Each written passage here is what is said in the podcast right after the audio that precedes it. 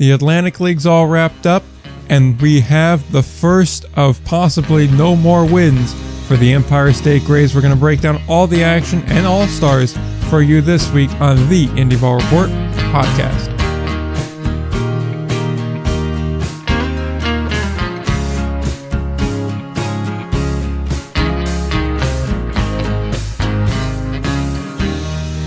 All right, we are back again. Episode number 173 of the Indie Ball Report podcast. I'm Nick, he's Will, and we have arguably historic news to report to you this week. This historic news? Well, why don't you tell the people what that historic news is? Well, that is, of course, that the Empire State Greys lost 35 games in a row but mm-hmm. they said, we'll be damned if we lose 36 in a row. And they managed to pull off not just a win, but a dominating win over the Tri City Valley Cats. A, dare I say, rout of the Valley Cats is what they pulled off here. That, that is historic in nature. And quite frankly, as much as I want to lead with that, I feel like I need to leave that there. I need to give th- these people that are listening to this show something to stick around for at the very least have to go and find the timestamp for on the website indieballreport.com right. under the show notes tab. So uh, to incentivize you to do one of those two things, we're going to toss it right in the middle. But this, but let me tell you this. There are two teams here that are going to get a lot of crap for losing to the Empire State Greys this week. And both of them are from the state of New York. So oh. apparently it takes a New York team to lose to a team named after New York. Exactly. Exactly. And that's, it was going to happen at, at some point because it's not like they were getting crushed every game. But uh, I guess I was surprised in the fashion that it did happen uh, with one of those New York teams, which we'll get into later. But uh, I mean, with some of the losses they've had, I mean, thank goodness uh, they were finally able to get on the board. But that doesn't make it any less frustrating for the teams that that were not able to take care of them, and those wins could be very valuable down the stretch. Absolutely, they definitely could be. And I threw out on Twitter, like, what are we putting the over under at the win total at now? Seven and a half. I think I put out like eleven and a half. And some people were saying they'll be lucky to reach four. And sure enough, two came very quickly. So I'm not sure we should be ruling out these Empire State Greys yet at getting to double digit wins. But that said, we are still about halfway into the season now and they only have two wins. So uh, let's not get too carried away with that there. But yeah, there is going to be a lot to talk about. And I believe on Twitter, I promised to drag a team. And, um, quite frankly, I, am not sure which team I'm more disappointed in between the two losses, but that's all news for later on, a discussion for later on, a rant for later on. What we have more pressingly is something that happened uh, really Friday mornings when they announced this. And it's just kind of like perfect for us because it's right after we record, news comes out. So this kind of followed the trend. And this is in the American Association, which is they decided that in June, they were going to announce their all stars for the all star game. They went ahead, they hold the whole roster, they announced it all, and then they had a, a last minute in vote as well. We have those complete and finalized now. So we'll be able to kind of go through the whole teams here and uh, break all that down for you. Yeah, I agree with you when you say that it was it was kind of surprising to see that happen so early. Not, a, and I, of course, I can understand that uh, that you don't want to wait till too close to the All Star game, but man, I mean, we're talking. So this was announced on I think what like June like twenty fourth. About that, yeah, because it was the Friday after record because we had to record on Thursday last week, so it came out that yeah. Friday morning, so the twenty fourth. Yes. Yeah, so that I mean that that's really really early. Uh, but I guess what I will say, I guess at least about the starters initially, they were essentially dominated by three teams. I think you could say. Yeah, I mean it was pretty overall. I mean even when you look at the rosters as a whole, it's pretty clear which teams got good representation and which ones uh, got less so represented here. Uh, but at the end of the day, too, good teams are going to have their players represented more than bad teams are. I mean, I mean for sure, but uh, I guess before you read, I will say that I mean, Chicago, I mean, the Chicago Dogs have obviously had a, had a very nice start to their season. Um, they had no starters, yeah. and not, not to say per se that they that, that I that they should that I really hi, like highly disagree with a lot of these, but you know, I, I, guess it's it's a little surprising to see that um, to to see no Chicago represented um, in in, in uh, as in the All Star starters of the American Association. I would agree with that, but I'd also say at the same time though, are they a team that's kind of driven by star power, or or are they a team that's more like by committee? Oh, and definitely by committee. Yeah. So I mean, at the same time, when you're going to go ahead and do that by committee approach, it's like okay well, then don't expect, you know, to have a lot of people starting there, you know? Yeah, exactly. And I know, but I know Butch Hobson doesn't really care about, uh, when, when he's building his team, doesn't really give a crap about, uh, about how many all star starters he gets. So he's just trying to win baseball games. And they've done a pretty good job of that so far. Just, uh, just a tad bit surprising, but I think it does represent really the start that the dogs have had. Yeah, I'd agree with that too. And also they did get a couple other guys in there. And so we'll start then with the East Division uh, All Stars there. We'll go through the starters, then we'll go through the pitchers, and then we'll go through the reserves. Uh, starting for the East Division at catcher will be from Milwaukee, Dylan Kelly. Then at first base, Gio Brusa from Lake Country. Then Brian Torres from Milwaukee at second base. At third base, uh, Dylan Busey or Bussy or Busby it's got to be Busby. Yeah, Busby. Okay, because it's Busby. So yeah, it must be Busby. Uh, from Kane County, Mason Davis takes the shortstop. He is from Milwaukee, but we know this. He's been there for a while now. In the outfield, it is Jimmy Kerrigan from Kane County, Zach Derrier from Cleburne, and then Chad Sedio from Milwaukee. He had a very big year last year for the Florence Y'alls wound up moving on to the American Association and has clearly had that success. And from the position that shall not be named, which has replaced pitchers hitting, uh, Keon Barnum, also from Milwaukee, uh, I mean, he's just been utterly dominant so far, so that's no surprise there. East Division pitchers are Hunter Cervenka from the Cleburne Railroaders, Ryan Clark from the Chicago Dogs, Jack Eisenberg, Eisenbarger from Gary South Shore, Harrison Francis, also from Gary South Shore, Nick Garcia, from, also from Gary South Shore, Jordan Kipper from the Chicago Dogs, Alex McRae from Lake Country, Logan Nissen from Kane County, James Reeves from the Chicago Dogs, Miles Smith from the Milwaukee Milkmen, and then Ryan Tapani from the Kane County Cougars. The reserves in the East are Ryan Lidge, Casey Hobson, Grant Kay, and Danny Mars, all of your Chicago dogs. So the dogs do have some representation here. They have all the reserves as well. Makes sense. They are the host team. All-Star game is July 11th and 12th in Chicago, or rather Rosemont, Illinois. So makes sense that the home team would have most of the reserves there. But overall, it is a uh, that's your all star team. It's a very solid team.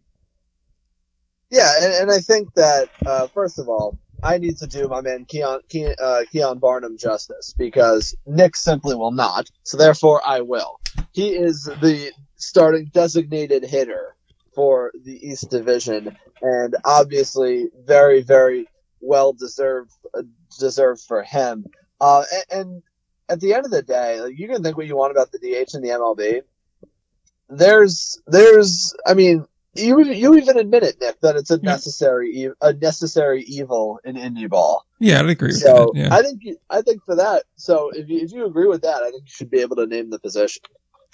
See, I still don't like that it exists. Although, as you said and as I've said in the past, it is more or less a necessary evil here because the point of indie ball is to get guys back to or for the first time to a major league organization or to a higher level foreign league like the uh, like the Japanese leagues like Taiwan, like Korea, like Mexico, you know, th- that's its point. So uh, getting more people playing time is overall a better thing. So I will I'll agree with that, but I still don't like the DH, so that's why I try to avoid naming it as much as possible. It's kind of like you don't speak it into existence, you try to speak it out of existence. That's my point there. But I do agree that Keon Barnum has been doing a hell of a job. Even if I don't like the fact that he's a DH, I can still acknowledge the fact that he's just been completely raking. That that East Division All Star All Star starters at least very Milwaukee based, but I think you see, as you mentioned, uh, uh, as far as Chicago, them kind of dominating the reserves, a lot of the pitching. It also shows like what's uh, what's really driven their success so far, which is uh, really guys one through nine in their order, um, and as well as as well as their pitching staff been solid as well. So I think that th- you see the difference at least between Chicago and Milwaukee uh, in that East Division. Um, but um, both both are very both have been very good teams. Both, of course, they're rivals as well. So uh, I think it, it makes sense that those two probably dominate the East Division when you're looking at where those guys are coming from. It certainly does. And so on that note, we will go to the West Division, starting with the starters. Uh, catcher Dion Stanford Jr. from the Winnipeg Goldeyes. First base will be Manny Boskin the reigning batting champion from the Fargo Moorhead Redhawks. Uh, from Kansas City, second base and third base, it will be Darnell Sweeney and David Thompson. Shortstop will be Ozzy Martinez from the Sioux Falls Canaries.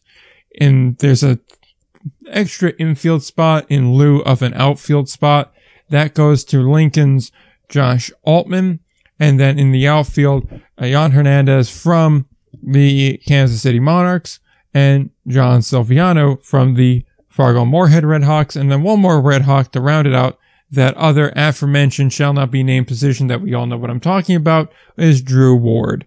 Uh, so overall, fair, fairly solid on that front. Going to the pitchers now in the West Division from the Fargo Moorhead Redhawks will be Alex Dubord, Tyler Graver, Sebastian Kessie, Kevin McGovern, all from the Fargo Moorhead Redhawks, from the Kansas City Monarchs, Matt Hartman, who's also currently in the ERA leader in the American Association too, and Jordan Martinson, uh, from the Sioux Falls, or Sioux City, my mistake, Explorers, Patrick Ledette, also from the, I forgot to mention in the Kansas City bracket, Jameson McGrane as well, fan of everyone here because you we know him pretty much from York at first, and then he wound up going over to here. So it is what it is. Sioux City also has Thomas Thomas McElrath or Wraith, depending on how that I gets pronounced.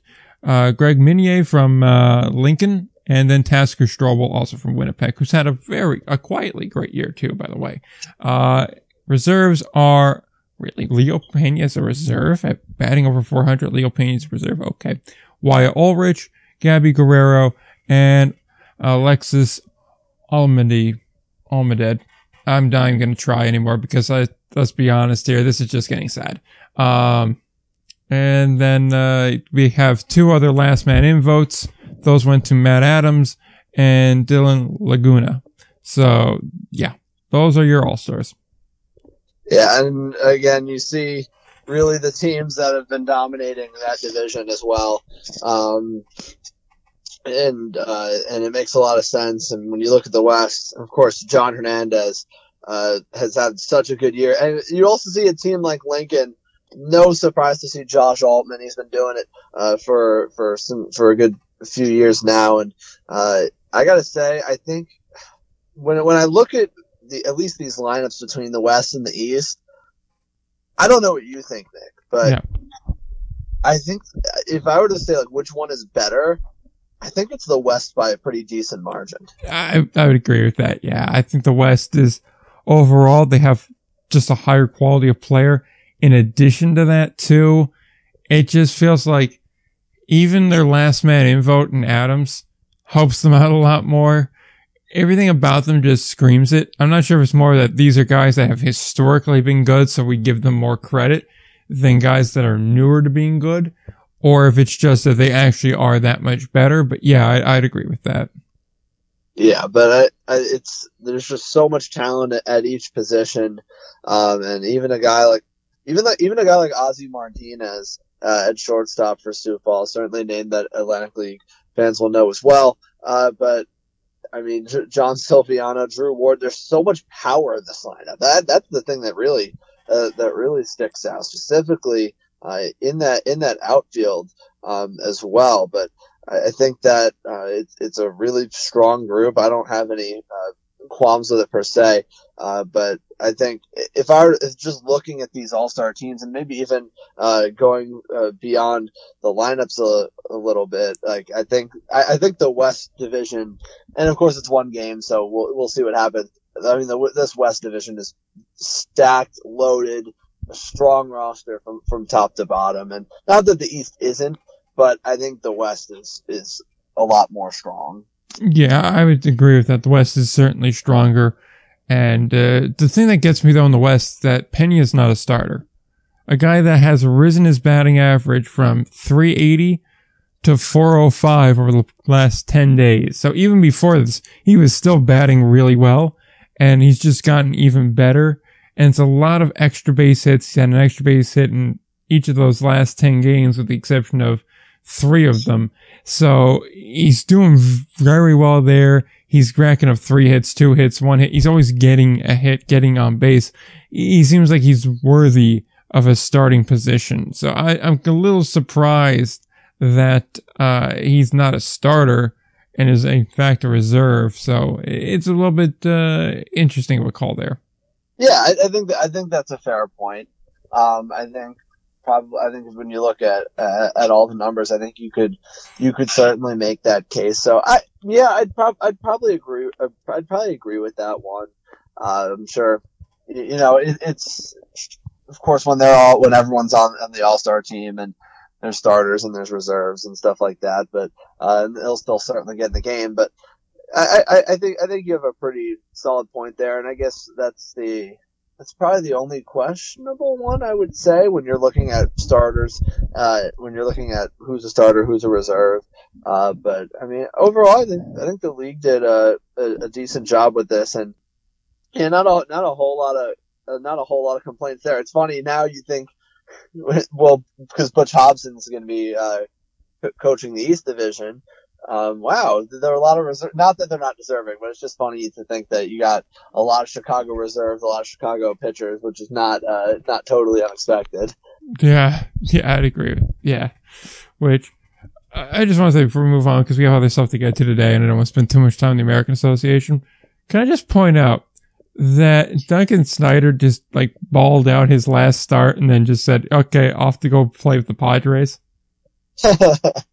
It'll do that. I mean, you, you, never know. You never know who's watching, and I think that, uh, especially in this day, like day and age with partner leagues and uh, this date and like the, your data and like uh, all your like, TrackMan data and whatnot is being shared simultaneously. And all it takes is like a team to be like really impressed by your data and be like, all right, well, we have an open, we have an open spot. We have some injuries at, at the double A, triple A level. And, uh, and that, that gives a guy an opportunity. But I, I think you see those. All it, all it takes is literally one opportunity that that like a pro scout might be at, and and you're golden. So I think it, it's a cool story though for sure. Yeah, I mean, like for people that don't talk about on uh, what was it like Wednesday? He, uh, he pitched against Milwaukee, threw a shutout, eight innings, three hits, one walk, 16 strikeouts. Of the 25 outs he got, he struck out, uh, or 25, 24, he struck out 16. So that's just kind of insane that he did that. He dropped his his ERA about a point and a half in that one, which still only got him to a, uh, 581. But even still, yeah, it it's kind of funny to me that a guy that had really only started games since about the beginning of June had really like two ish good starts that he goes ahead out of five. He gets picked up there. And I mean, the reason I say two ish is because he had one against Chicago, which only went about three and two thirds. He gave up uh, nine runs, but only one was earned. So it's like, it's not that bad on him. It more speaks to the team around him, but even still nine runs. So like, that, and he had two other starts that weren't great. So I assume it's the TrackMan data that really did it there. Right.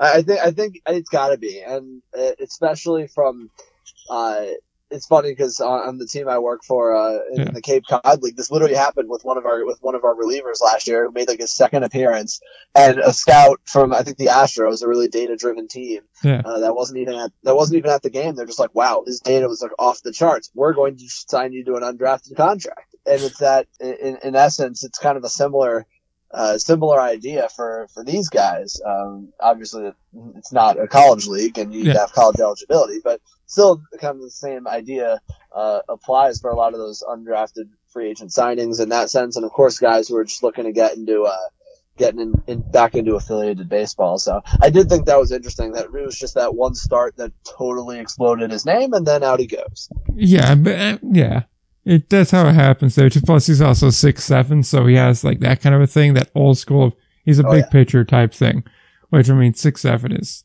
yeah, it's pretty tall. Mm-hmm. That'll play. Yeah, it certainly will. So, on that note, only other things to really kind of quickly discuss in the American Association before we go and I start dragging teams is uh the Dogs quietly six game winning streak, eight and two shot back comfortably into a lead in the East. Although, as we said before, when four of the six teams in your uh, division make the postseason, it means a lot less. Cleveland's starting to come back to earth. Lake Country's starting to fall off. Gary's taking the last playoff spot. And on the flip side in the West, things are still pretty much like, okay, we have four teams that are good. And then there's the two suits that are not so great. The Dr. Seuss are not quite uh, where you want them to be. I love that. I, lo- I love the Dr. Seuss.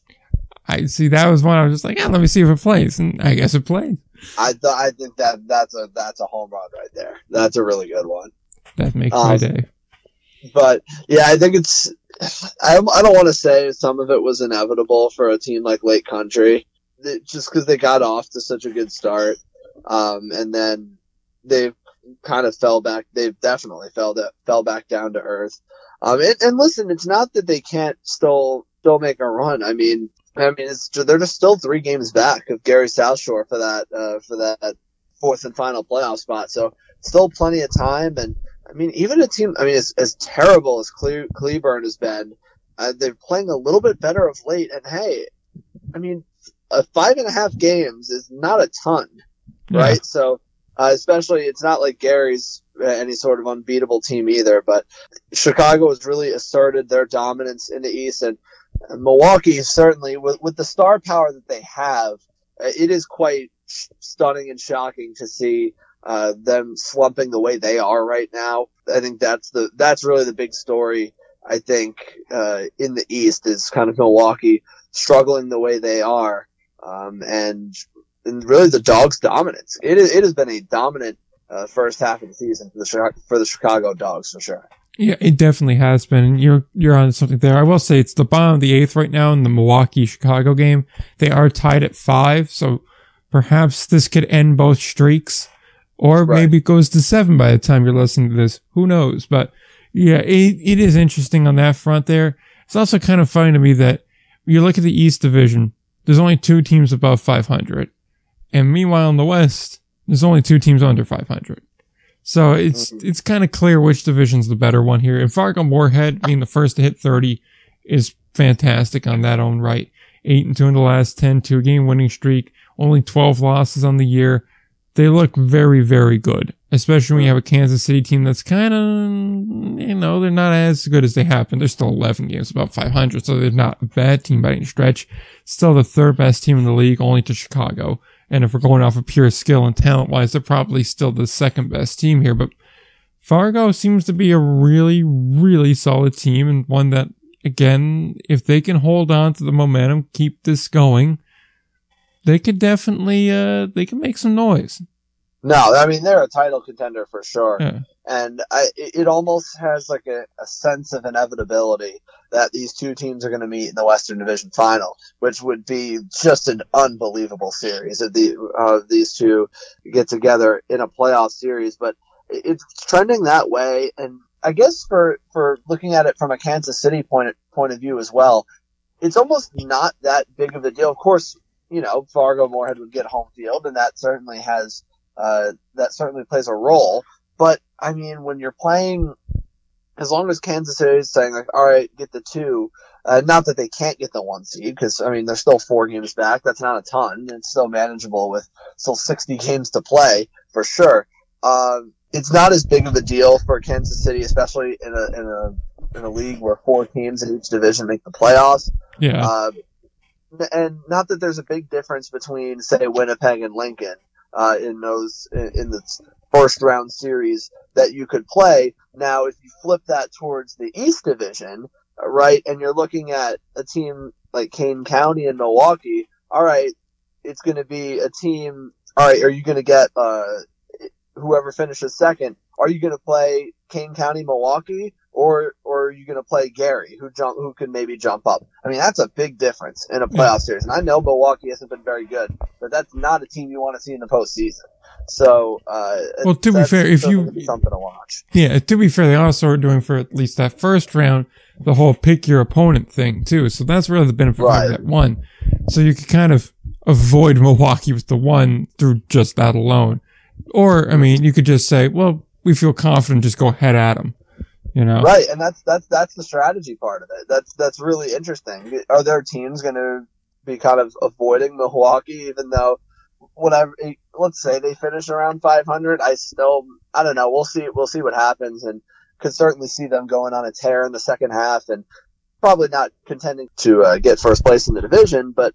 Uh, you could certainly see them getting better. It, it's fascinating to see what, what what will happen with the whole pick your opponent thing for sure. Yeah, I think more so in the West too, because like for me, I understand Winnipeg and Lincoln are only about a game difference, but Winnipeg seems like a better team. It feels like, Uh-huh. especially as of late, they've really kind of found their stride. I know it's a six and four, but that really doesn't put it justice. Plus, they're going to be getting a lot of easier opponents, so I could very well see them getting hot. Really, it's a Fargo Moorhead series. And after that, it's a lot of Sioux Falls or Sioux City because they have Sioux City this week, then the Fargo series, and then Sioux City again. So like to me, it just seems like they could really kind of go on a tear, build something up, build some momentum, build some confidence, start feeling real good about themselves. And if that happens, then you're rolling really hot through the first half of July. You carry that into August. That's the kind of thing that can snowball and really start doing you a lot of good. Now, of course, they're going to have a tough opponent either way. I mean, it doesn't really matter who wins this division, whether it's Fargo, Moorhead, or Kansas City. If it's not them, they're probably, you know, not looking at a good matchup either way. That Right. said, you know, they could still, I think they, they low key can make some noise. I, I'm not saying they're going to beat either team because you're dealing with probably the two most skilled teams that you're going to have to go through, uh, no matter what way you cut it. But even still, I don't think they're going to be an easy out. I think they kind of found their stride. Now, maybe I'm wrong. Maybe they go ahead and they drop the whole Fargo series and they go 500 or worse against Sioux City. And we just determine that, okay, they can really beat the teams they're supposed to beat, but they're going to lose the teams they're supposed to lose to. And the toss up games, well, who's really to say on those? So maybe that's what they turn into, but I, I just get a feeling from them that they're better than that. Yeah, uh, and that's picking so uh, fascinating. Does maybe even season series come into play? Well, hey, maybe this team just plays this team. This this team just plays us better, uh, and the matchups are better. So uh, that'll be that'll be the fascinating part. And of course, we still have like 55, 60 games Oh, yeah. regular season. So so much of this can change, and with a couple of them still so tight, we'll have to see where we end up. Even in two weeks to another to another month, we'll see if uh, we're having different conversation. Yep, absolutely. And so on that note, we do know one thing that isn't going to change. And that's where the Empire State Greys sit in the uh, in the Frontier League. And we do know that Well, they not with that attitude. well, I mean, like at this point, let's be honest here, they are limited by what they are. But what they also are is no longer winless. Because they they have not one but two wins. And we're going to go through in order of each of these wins because we don't really particularly care all that much about uh you know the games they've lost. They've lost what 37 of them to date. They lost 35 of them in a row. And to be Yeah, quite honest, lost No thir- Yeah. Lost 35. I was getting a little nervous because they were getting close. It took a walk off in the ninth for Tri-City to pull it out. And this is before we put up episode 172 where we kind of, you know, dragged the Greys a little bit for being a pathetic team because what kind of team loses 34 games in a row? You know, which is a fair question. And then I was like, oh, uh, if they go ahead and they win this, this is going to be really awkward dragging them for being winless when they're not in fact winless anymore. But luckily they, they pulled it out and secured the loss in the end. But we all kind of knew it was like, okay, well, if it took that kind of effort to beat them, they're probably going to win one during this series. Cause now they've had attention put on them and now it's a pride thing, even though I'm sure it was a pride thing before. And by all accounts, it seems to be a culture thing because the talent's there, but the culture around it isn't there. So make of that what you will. And I mean, you lose like 35 games in a row. It, there's got to be a culture problem there. At the very least, that room's got to be one of the most miserable places on earth to walk into every day, knowing you're going to go get your brain speed in. Which, all is to say, how do you lose 9-3 to this team?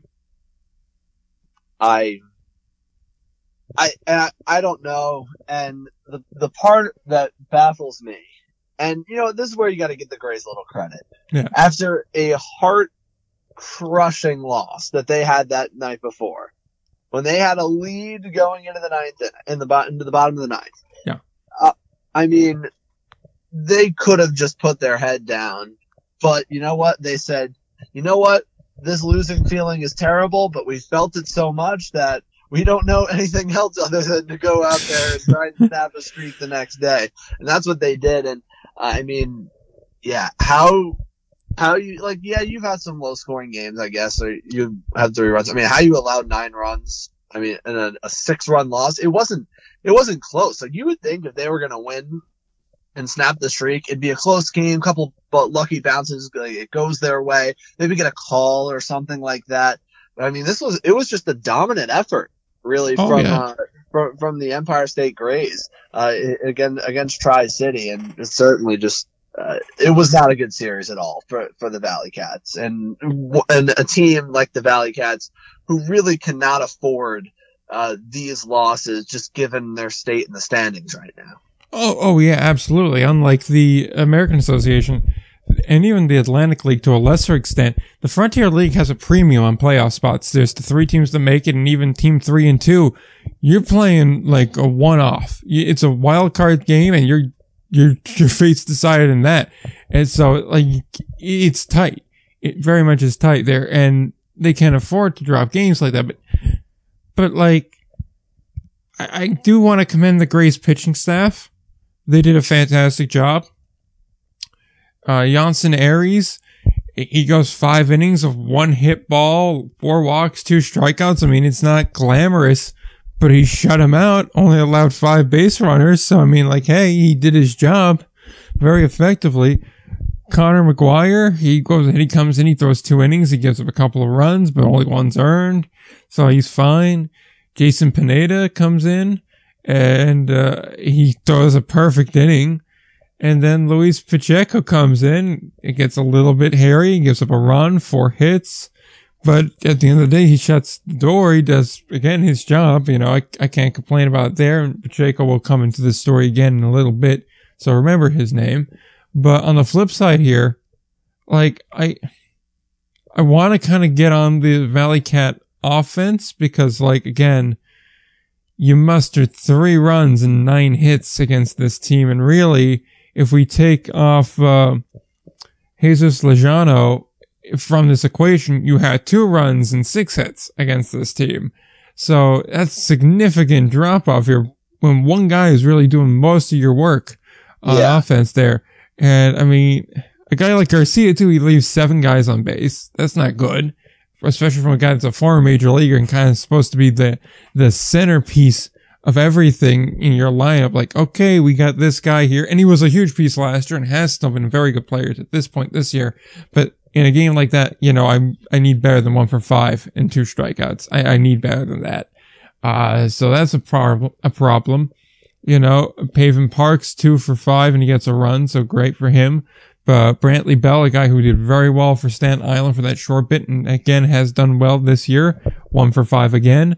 Juan Santana over. Chase Mercer over.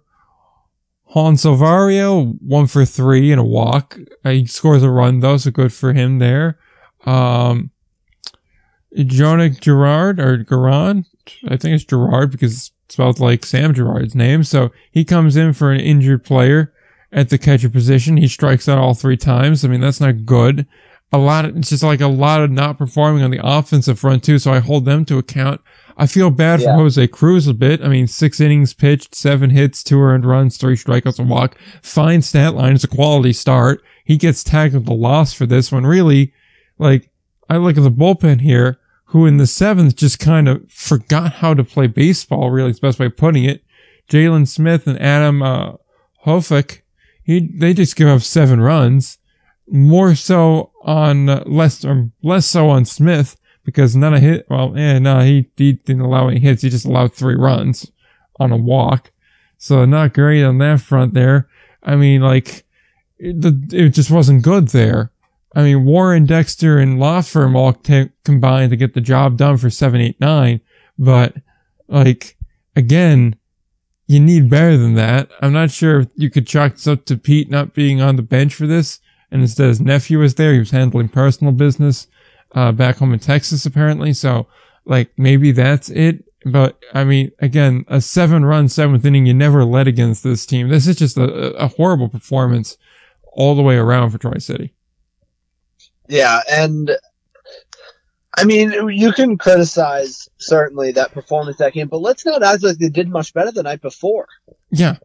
And so, and yeah, they were they were able to come out with the win eventually, but I mean, it was it was kind of a trend in, in that in that series for for Tri City that uh, they really struggling offensively, and it's a lineup that should not be struggling the way they are. Um, Oh, yeah. the, the the way they did in that series, there's talent there, and you just you just haven't really seen it. I think in Incaviglia not being there is a is a very large part of that, uh, especially. And I'm not a huge, you know, as far as like when I see like teams and whatnot, I'm not a huge fan of like rah rah type of baseball coaches. I don't think that's how baseball works. Um, but on but on the same at the same time, I don't know that that happens with Pete Incaviglia there. Oh, no, Um, I, I don't think that seventh inning happens at the very least. No, and uh, so I don't I don't think that that happens with with with Pete Incaviglia there and whatever he's dealing with he's dealing with. But um, I think at the same time it's it's hard to think that that he that would have happened if he was there. But I mean, as as bad as the offense was in that in the six one defeat. I mean, they weren't much better the night before, but they squeaked it out either. So, I mean, Yeah. it's been, uh, I think it's more of a, a more of an issue for the for the Valley Cats that goes beyond just that one game. It's just you know they they had the one bad inning that day, and then uh, the game ended up not being close. But the issue, uh, the issue in and of itself, the offense, it still was the same problem for them. Oh, yeah, absolutely there. And I mean, I think the key difference too is Empire State made through on their chances. Like Liam MacArthur, the guy that was historically, or so far this season has historically been their best player, was not very good. Uh, He got a run, but he struck out three times, left two guys on, only got a hit one out of six tries. But Carling was two for three. Holloman Scott was three for five. Mercado was four for four. You know, another two for five from uh, Nakari. There's guys doing their job in this lineup. They're getting the job done. And they left plenty of guys on base too. Like, let's not pretend like they didn't leave a lot of guys on. They left 13 players on. So this could have been a lot worse too if eventually the bullpen didn't figure it out. So, you know, it, it could have been bad. But yeah, you have a great point, Will, with the night, with the night before where it was like, okay, it's getting real touch and go here. Uh, you, you want to go ahead and end this game or, you know, because it was an 8-7 game. That's the thing too. And Tri-City led and then they lost the lead and then they got it back and then they lost in the eighth and then they had to regain it in the ninth. So again, it turned into an issue of, okay, are we doing this here? Again, and I mean, Steele was the guy at that time after Joey Gonzalez threw seven strong innings there, struck out nine, three runs, two earned, five hits, whatever. Steele comes in in a third of an inning, gives up three earned runs, and then uh, Abatello, who comes in from Windy City, I believe, he gives up one run, but I mean, he pretty much stops the bleeding. Then Jake Dexter kind of comes in and gets the, uh, gets the job done. But yeah, it does kind of speak volumes when you have to eke these things out and, uh, and you need, uh, you need a last minute heroic to get it done. Uh, so that, that's never a positive there. But yeah, uh, overall, just, just not a good series. I mean, like, you could argue that on Sunday they kind of turned it around because they beat up on them 13-1. But how much of that was like actually playing better versus a team that finally got a win, really celebrating it, and a team yeah. that gave up that win and now is like, like having been on the side of giving a team their only win of the year before, there's genuine shame on that, even on a team that loses a lot. If you're the one that loses to the worst of the worst and gives them what could be their only win of the year, and that's just on like a bad team as opposed to a team that's pretty middle of the road, which Tri City is. You just sit there thinking, how did we lose? Oh, there's so much going on in your mind and there's just like a mixture of confusion and shame. So I think it's just a combination of all of those factors going to work that then leads to it. Plus, solid pitching performance as well from Leo Crawford also helps, you know. And a right. not so solid performance from Jordan Powell, who gives up 10 runs into and a third. Yeah. I also think that's probably the leaders of that clubhouse saying, hey, this is unacceptable and this is not going to happen again. Yeah. And then you also combined with Empire State going, whoopee! Like, I don't even care what happens after this, as long as we're not going winless. And, you know, then they did get another win, uh, later on the, later on in the week. But, uh, I mean, I guess to seeing them get blown out in the last game of the series, not surprising in the least. Oh, yeah, no, it's, it's just, uh, that, that one was bad. But what I think is arguably almost as bad was the start from the other day against the New York Boulders, the other team that they got their second win against. Because at this point I was like, oh, maybe the Greys are going to be hot. And so I had to check to see who was the pitcher that they went against here because I was like, I thought Wirchansky was supposed to be starting, but there's no way New York would lose a Wirchansky start. That's where I'm wrong. Because here's what the New York Boulders wasted. Eight innings, five hits, two runs, both earned, two walks, and 12 strikeouts. A tie for the Boulder team record in strikeouts. Both runs came off of a home run. In fact, all the runs in this game came off a home run for Empire State. They managed to lose that game. And, uh, I feel like this one is worse than the Tri City one, because at least with Tri City, it was close for a while, and then the seventh happened, and then, you know, it, it went out of control from there. And at that point, it was a lost cause game. And that they were close the night before. There was a lot of motivation there. You could see it. This one, it was like, well, no one really pitched bad. Like maybe you want to get on Zach Schneider for giving up a home run that winds up being the difference maker. But even then, I'm like, it's still three runs. You should do more than three runs. I mean, even in the loss, Tri City still put up three runs. Granted, one was a meaningless run at the end, but Still three runs. New York put up two. Two. One earned, two runs in total, though. And Luis Pacheco, if you remember from earlier, was the starter for this one. And he went seven innings, five hits, two runs, one earned, five strikeouts there. Uh, Nicholas Luke and then Holden Bernhard kind of finished the job for the last two innings, and they did a good job. I mean, they let three base runners and struck four out between the two of them. So, you know, solid performance there. But it's not like in this one you had any sort of like Herculean performance. Liam McArthur went two for three and had a run. I mean, if you want to count that uh, as like this huge game changing moment here, but it just looks like ineptitude on the part of the batters for the boulders here where you were given such a great start and you just kind of wasted it and did nothing with it yeah. when you turn around and mount what six hits for the whole day like, yeah, it'd be one thing if it was six hits and four runs, or six hits and like a handful of runs, and things were going better. like it wouldn't be that bad. But I kind of think against Empire State, you could do better than six hits and two runs. Right, and these games, games like this against, I, I'll put it the, I'll put it under the phrase as normal teams. It happens, like where you like you'll waste a really good start because your offense just doesn't have it. Uh, it'll it'll happen once in a while. Um, to the Empire State Greys though, I I don't know about that. Yeah. I mean, just the uh, it's just two cases of I mean because the idea the reality is is the Empire State Greys are the in the games they win they're not going to win shootouts. They're not going to win a 9 to 8 ball game. They're not going to win a 10 to 9 ball game. They're not going to win a 9 to 7 game. It's going to have to be they're going to have to get a really good pitching performance. Of course, maybe some, you could have some balls that are hit right at people. I mean, it's a bad base running on, on one of the parts as well.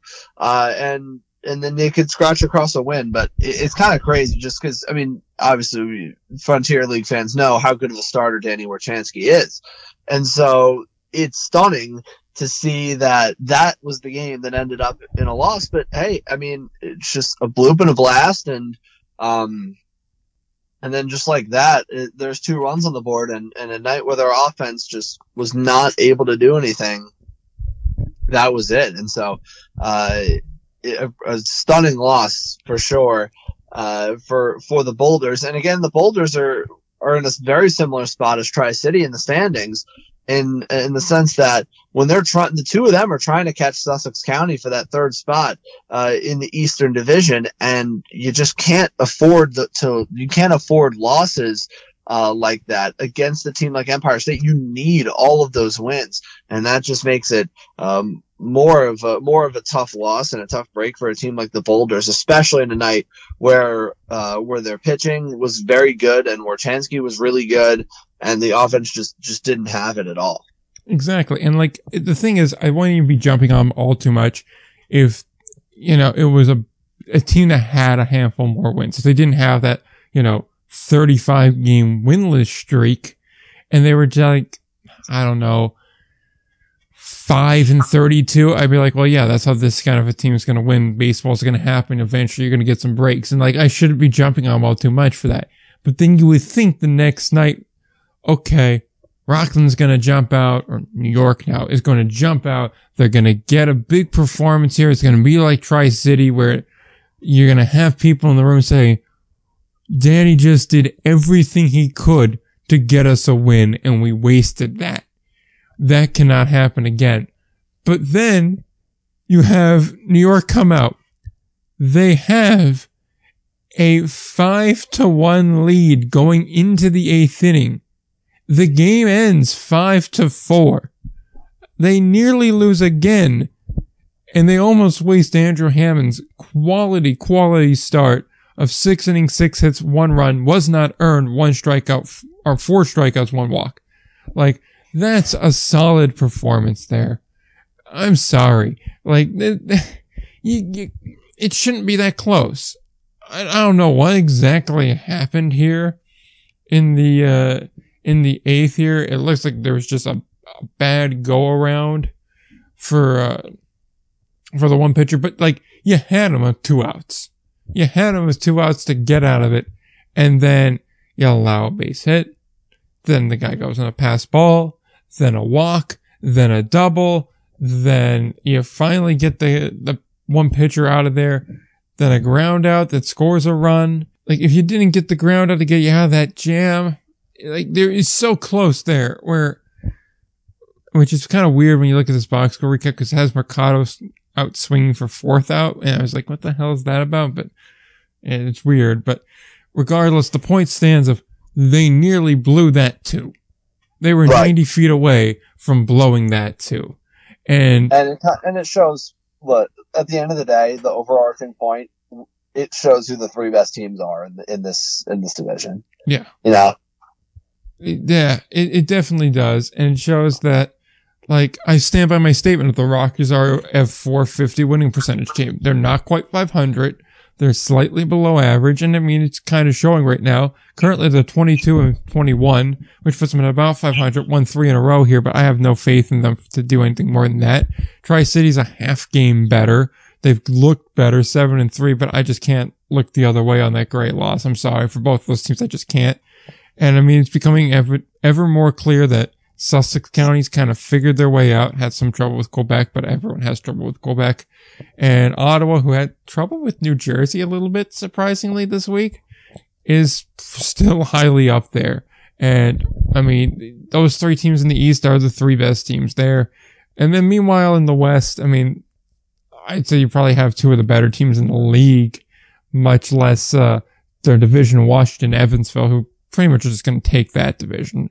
And then it's going to be a fight for the third spot between like three teams, really, four teams, really, depending on what the Y'alls do. I mean, losing four in a row is not going to help their comeback cause. But I mean, hey, that, that bottom half's a, its own thing. We got games left before that gets decided there. But yeah, the overarching point is, um, you can't lose games to Empire State.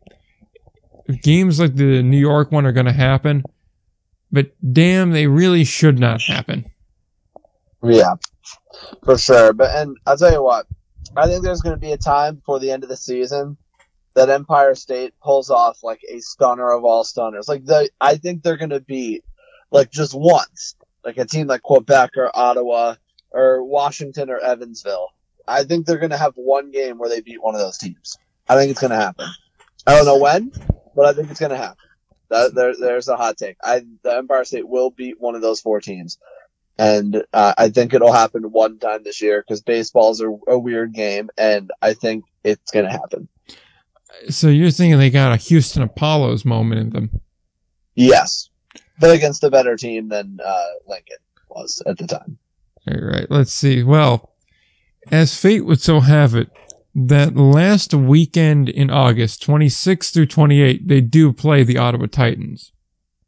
Mm. Prior to that, for 23 through 24, or 23 through 25, or rather, they play the Sussex County Miners. They also have the Miners earlier in that month too. It's a long stretch teams are not really playing that have hope. But there is an outside chance they could end Florence's hope too because they have a late July series against them as well.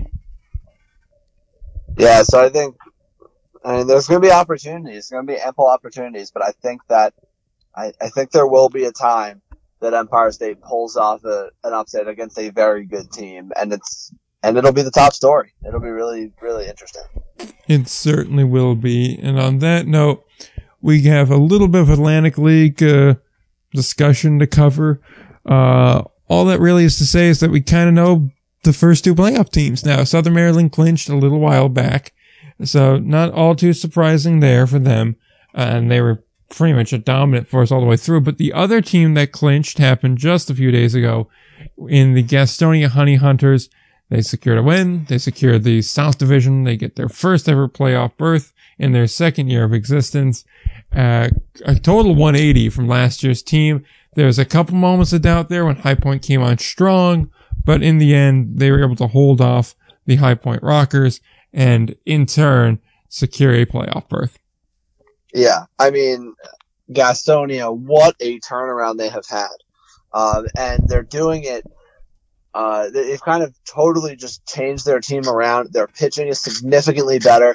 And the thing that I love about Gastonia is they run the bases. They really run the bases. They they're very aggressive, looking to steal bases and looking to take the extra base. And I like it because they're a, they're a scrappy group. They, they really are, and you have to be. Uh, maybe when you don't have as talented of a roster, say as a team like High Point. Uh, but I think that that's what we what we've seen from them uh, has been so so impressive. I mean, it, it's not even like they're um, are squeaking these out. I mean, they're forty uh, a forty two and twenty record is just incredibly impressive.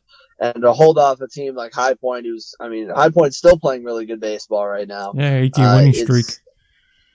Yeah, exactly. And so I High Point's playing some really good baseball right now, but uh, but Gastonia just an incredible turnaround for them. And I guess we'll see what happens to them in the second half. I mean, I guess it doesn't really matter a whole lot what they do in the second half, uh, but I, I, tell you, it's it's a, a pretty incredible turnaround uh, for uh, for that organization in general. Absolutely is. I mean, like they they went from a team that really didn't have much depth at all and had a hard time replacing it to a team that pretty much is able to get guys in, get them out, and has had some really good success stories. And this is kind of a a really nice moment to see for that team to really kind of put together, fend off a challenge from the team that's supposed to be your biggest rival too. And maybe if we're lucky, High Point will keep this up. Like I said a second ago, eight game winning streak currently 38 and 25. They're a very good team, probably the third best team in this league at the moment. If they're able to get that last uh, South Division spot, whether it's through a wild card or through a, a division win in the second half, I'd be very ready for a North Carolina battle between Gastonia mm-hmm. and High Point. And I think that's the exact kind of thing they both could benefit from both on and off the field to see that. Likewise in the North too. Southern Maryland we know is going to be there. Long Island's starting to come around again. The rest of that division I don't put much stock in to be honest. Uh, mm. there's just not too much really going there. So it'll be interesting to see how that winds up shaping up. I could very well see a wild card spot opening up. And in that case, yeah. then we have a little bit more of an interesting spot here if Long Island does not take it. You know, it'd be weird to not see Long Island in the postseason. But yeah. Would you be all too shocked if you saw York or even Wild Health in place of uh, Long Island? No, I I don't. I wouldn't say I'd be. I mean, I'd be surprised. I don't know if I'd say I, am shocked.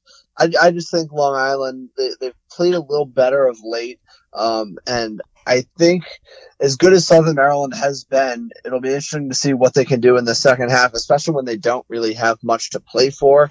Uh, I would think just knowing the Ducks, I, uh, just knowing the Ducks and the way that they kind of shuffle their roster, they'll find something that works and they'll compete for a second half uh, North Division title.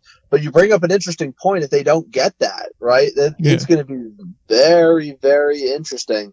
I mean, if you think as well uh, as well, you, you think High Point gets in, I guess regardless of of uh, you would think even if they maybe don't win the South Division second half title and still play well, they would be in. Uh, but I mean, when you're comparing it to a team like you mentioned, teams like York and, and Wild Health, I mean, it makes it it makes it really interesting. I, I wouldn't be stunned. I, I would be surprised. I, I think if I were to pick it, even though even as good of a half as Southern Maryland has have, I would not be surprised at all if Long Island takes the second half uh, in the North Division, just knowing them. Uh, but I mean, we haven't seen it yet though from them, and it, has been it's been better of late, but um, but they really just not have haven't gelled. They haven't found a group that works, which is really surprising for them. But uh, but in the Atlantic League, I guess you can just totally wipe the slate slate clean in the uh, in, in, the in the first half, and just nothing else matters than the second half. So that's good news for the Ducks and and and their fans. Is that uh, that you can just kind of forget what happened in the first half, go after that second half crown, uh, and I think eventually I think they will get there. I, I, I find it hard to believe that they won't that they won't get to the postseason. That would just be so bizarre to not see the Ducks in the postseason. I think it'll happen. Yeah, they are just they, they just find a way an awful lot. So I have to agree with you on that front. Likewise, I don't remember the last time they really missed, and they are just such a solid team overall that I have to think they're able to get in there, whether wild card or win the North. You know, uh, Southern Maryland, I think, has obviously kind of jumped ahead and kind of said, this is our year. They've made some real statement wins. They've made some real statement overall decisions. They've also made some, uh, some hot decisions, I guess you can make, some fiery decisions, I guess you could say. But overall, they do seem like a strong team, one of the stronger teams in this league, if not the strongest. So it'd be interesting to see if Long Island could pull this off, even if they are able to get out of, uh, get into the postseason, if they could pull off beating Southern Maryland, uh, which I think is dubious at best, but I think that goes for just about any team that isn't High Point or Gastonia. I think those two teams would have a good shot against it. But I mean, it's still very early on. There's what, two days left, a day left in this half before uh-huh. we click over on July 4th for the second half. So it's going to get real interesting. That much is for certain. Yeah, I, I think that Um, it's it's gonna be fascinating to see what the Ducks do in the in, in the second half because you mentioned they just seem to find a way.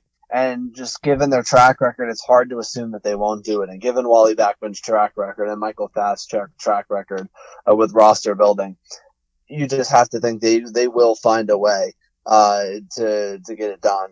So I, I think you'll see them in the postseason. But if they do, if you don't, I mean, that's that's a, that's a really big deal in the world of independent league baseball. Absolutely, there, and I think that just about does it for the for the Atlantic League this week. And only thing I want to say quickly from the Pioneer League is two things. One, apparently their uh, Pioneer League show that they do every week, they're bumping that up to be a pregame show. That's so that's before the games now, and also the Missoula Paddleheads are still, and I think they are the lone independent league team that is in single digits for losses. They are 22 and 9 on a nine game winning streak, and they are kind of head and shoulders ahead of the rest of the Pioneer League. And Rocky Mountain has, since being able to take control of their roster, gone five and five over the last 10. So good for them. Good for them. I, would like to see. I've already voiced my opinion on part on those kind of partnerships last week, so uh, glad to see that they that they're starting to play better. And yeah, Missoula, great team. Yeah, they they certainly are. I think at this point, I'm just gonna kind of always pick Missoula there, partially off a lack of not knowing much with the Pioneer League, and also just out of hey, they're kind of cool. They're always good. So, uh, with that said, I don't really think uh, we have anything else left for this week. I think we could probably just head right to the plugs and then get out of here. So. With that said, if you want to follow the show, you can do so on Twitter at IndieBallPod or on Instagram at ALPB underscore news and IndieBall Report. Likewise, you want to find show notes and timestamps and anything pertaining to this week's episode or any episode, you can do so on the website, indieballreport.com. Show notes tab for, well, the show notes, which, like I said, have timestamps, have links to things, as well as uh, music descriptions, stuff like that. And uh, there's articles there. There's every episode there. There's interviews there. The whole nine is on that website there. So with that said, you can also find the show uh, wherever you find podcasts, TuneIn, Stitcher, Spotify, Podomatic, Google Podcasts, uh, you know, all the major ones, Castbox, all that. Uh, there. So like, rate, review, and subscribe if you can have not done so already. Now, do I have anything else left to add this week? Other thing I have to add is on a hockey note, I'm very, very happy that the Avs won. Very happy. Yep. Uh, not that I explicitly hate the Tampa Bay Lightning because I don't. I don't really have a. I don't really have a reason to. I guess the last time the Devils were in the playoffs, the Lightning beat them in five games.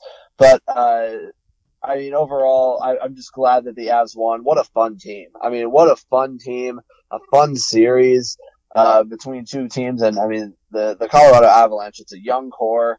Uh, and they're just really, really an exciting team. And I'm glad uh, that they ended up coming out on top and the Lightning didn't repeat. And it shows you how hard it is to, to repeat, especially, I mean, how hard it is to repeat in the hockey just in general. I mean, it's oh, yeah. so, in, so hard. Especially in the hard cap era. Like yep, it's just exactly. incredibly difficult to keep replacing the pieces and keep the pieces around. It just, it, it's, it really is an amazing feat. Mm-hmm. And to get back for for a third straight year is just something I don't know if we're going to see a run like that for for quite some time. And not to say that they're done. Uh, oh, yeah, no, they're, that they're done at all. But uh, I'm glad to see someone new win and the Avs win because they definitely deserved it. Uh, they got a great fan base there too. So uh, it was it was a fun series, an exciting series, just an, a very entertaining brand of hockey for sure. Absolutely there, and I do got to apply Corey Perry for losing three straight years True. in a row in the final. That's got to be rough.